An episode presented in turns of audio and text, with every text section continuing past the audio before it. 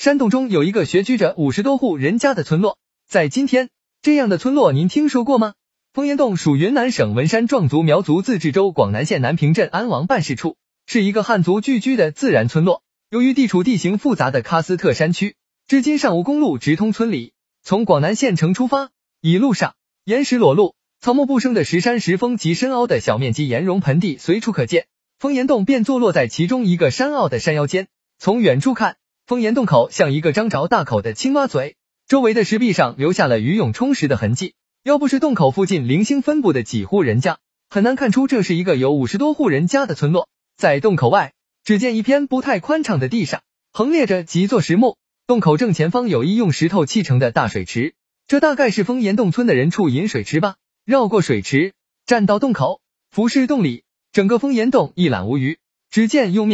泥巴建筑的房屋错落有致的排列在洞内，因为是在洞里，无风雨吹林之忧，大多数房屋都无屋顶。抬头仰望穹形洞顶，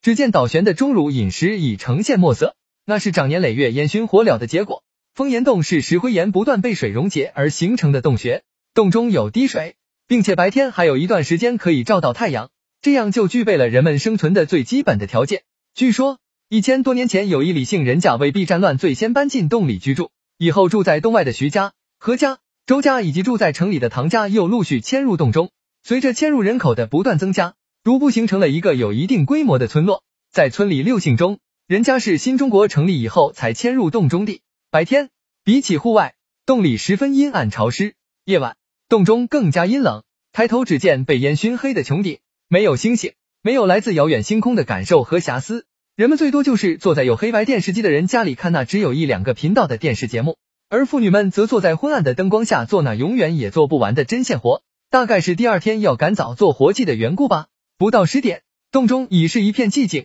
除有1-2声狗叫声从洞口传到洞尾外，已听不到白天嘈杂的声音。现今烽烟洞共有56户人家300余人，除近12年搬出洞外的几户人家外，全部学居洞中。洞中除人居住外，还就养有牲畜，因而目前洞内已显得相当拥挤。烽烟洞是一个农业生产较为落后的贫困村，在那里最常见的一些生产生活用具，要么是木质、竹编，要么是石头打制。全村除有2台电动碾米机外，粮食加工大多还靠石磨。由于每年人均收入太低，有时只够用来买点粮食和盐，因此根本无法添置其他物件。除房产、牲畜以外，有台缝纫机已算是那里的有钱人家了。说到洞穴村落，也许人们会联想到茹毛饮血的原始部落，其实不然。烽烟洞人朴实厚求，见多识广，对外面的世界了如指掌。在洞中，村民们和睦共处，互相帮助，正像一位村民所说，岩洞使我们有了很强的凝聚力，大家不仅能和睦共处，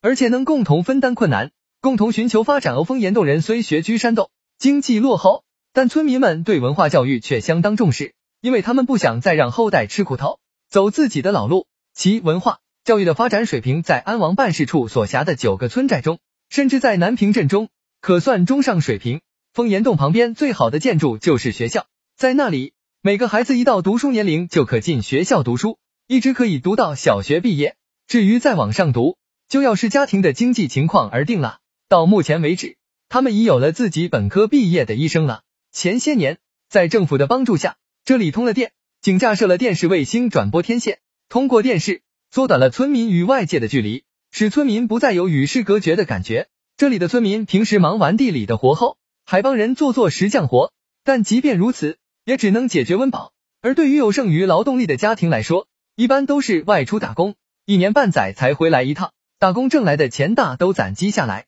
以便今后搬出洞外盖新房之用。这恐怕是烽烟洞人生活中最大，也是最难实现的愿望了。实际上，烽烟洞是一个自然资源匮乏、生存环境恶劣的贫困村，在那里维持人类生存的3大要素水、土、阳光都是极端缺乏。当初迁入洞中居住的几户人家仅靠岩石的滴水就可维持生产生活用水，但随着人口的不断增加，岩石滴水已远远不能满足生产生活用水，这样人们只有靠自然降雨了。在烽烟洞地区，雨水较充沛，但由于渗漏严重，蓄水相当困难。为了生存，人们便在洞外约2公里远的山坡上掘石挖井，但所挖井水也只够从9月到1年2-3月间的需用，以后又得靠岩石滴水了。在岩峰洞家产户的房顶上都有一根顶端带有用树皮做成漏斗的竹竿，这是用来接岩石滴水的。在洞中，几乎家家都有一口带盖上锁的井，说是井，其实只不过是家产户用来代替水缸积水、存水的地下水坑罢了。为了把岩石滴水引到井中，井区布满了长长短短、纵横交错的竹槽和大大小小的水漏。岩石滴水的水质较好，村民一般不轻易取用，只有到了洞外实在无水可取时，方才是其所需定量取用。从风岩洞到洞外水井调水，由于全是山路，人们来回一趟就要拼10多分钟。如果遇到干旱，井水干涸，寡要到几十里以外的地方去驮水，来回一趟需1天时间。水的奇缺使村民视水如油，舍不得浪费一滴水。就是我们这些省城去的，被村民们视为贵宾的人，居住了7、8天也没有得到1、2盆水好好的洗洗脸和脚。1990年，在当地政府的帮助支持下，村民们集资出力，自行设计建成了1个人畜引水蓄水池，使风岩洞人暂时摆脱了人畜引水的困难。但由于所蓄水量有限，村民们还是不轻易浪费一滴水。风岩洞周围到处是石鼓嶙峋的岩石，岩石之间间或有1、2块可以用来耕种的旱地，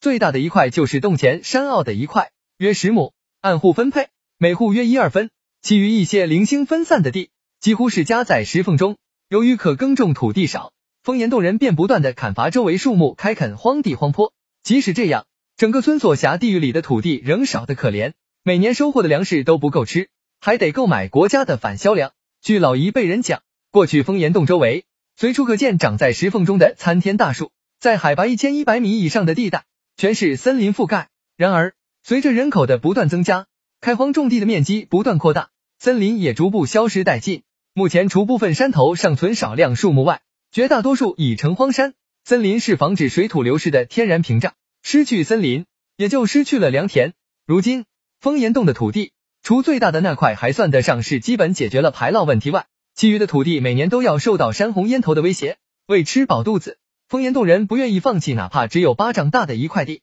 在石缝中，在每一个石坑中，到处可见村民们栽种的苞谷和红薯。为了改造山地，村民们一有空便撬石垒地，甚至从几十里以外的地方背土来筑台地。可以说风岩洞人是惜土如金。在风岩洞中，局部地区每天大约有4个小时的日照，而有的地方则长年累月见不到阳光。由于冻寒阴冷，风湿病成了这里的常见病。由于长期见不到阳光，有的孩子10几岁就得了关节炎，几乎瘫痪，大人每天都要把他背出洞外晒半天太阳。久居洞中的人对阳光的渴望是常人想象不出的。如果地里的活已干完，哪怕只有很短的时间，村民们都要来到洞口那块不太宽敞的空地晒晒太阳，唠唠家常。这也许就是村民们最好的享受了。风岩洞人是勤劳的，他们每天天不亮就起床干活，直到太阳落山方才收工回家。真所谓是日出而作，日落而归。但就是这样辛苦劳作，仍然填不饱肚子。也许人们会问，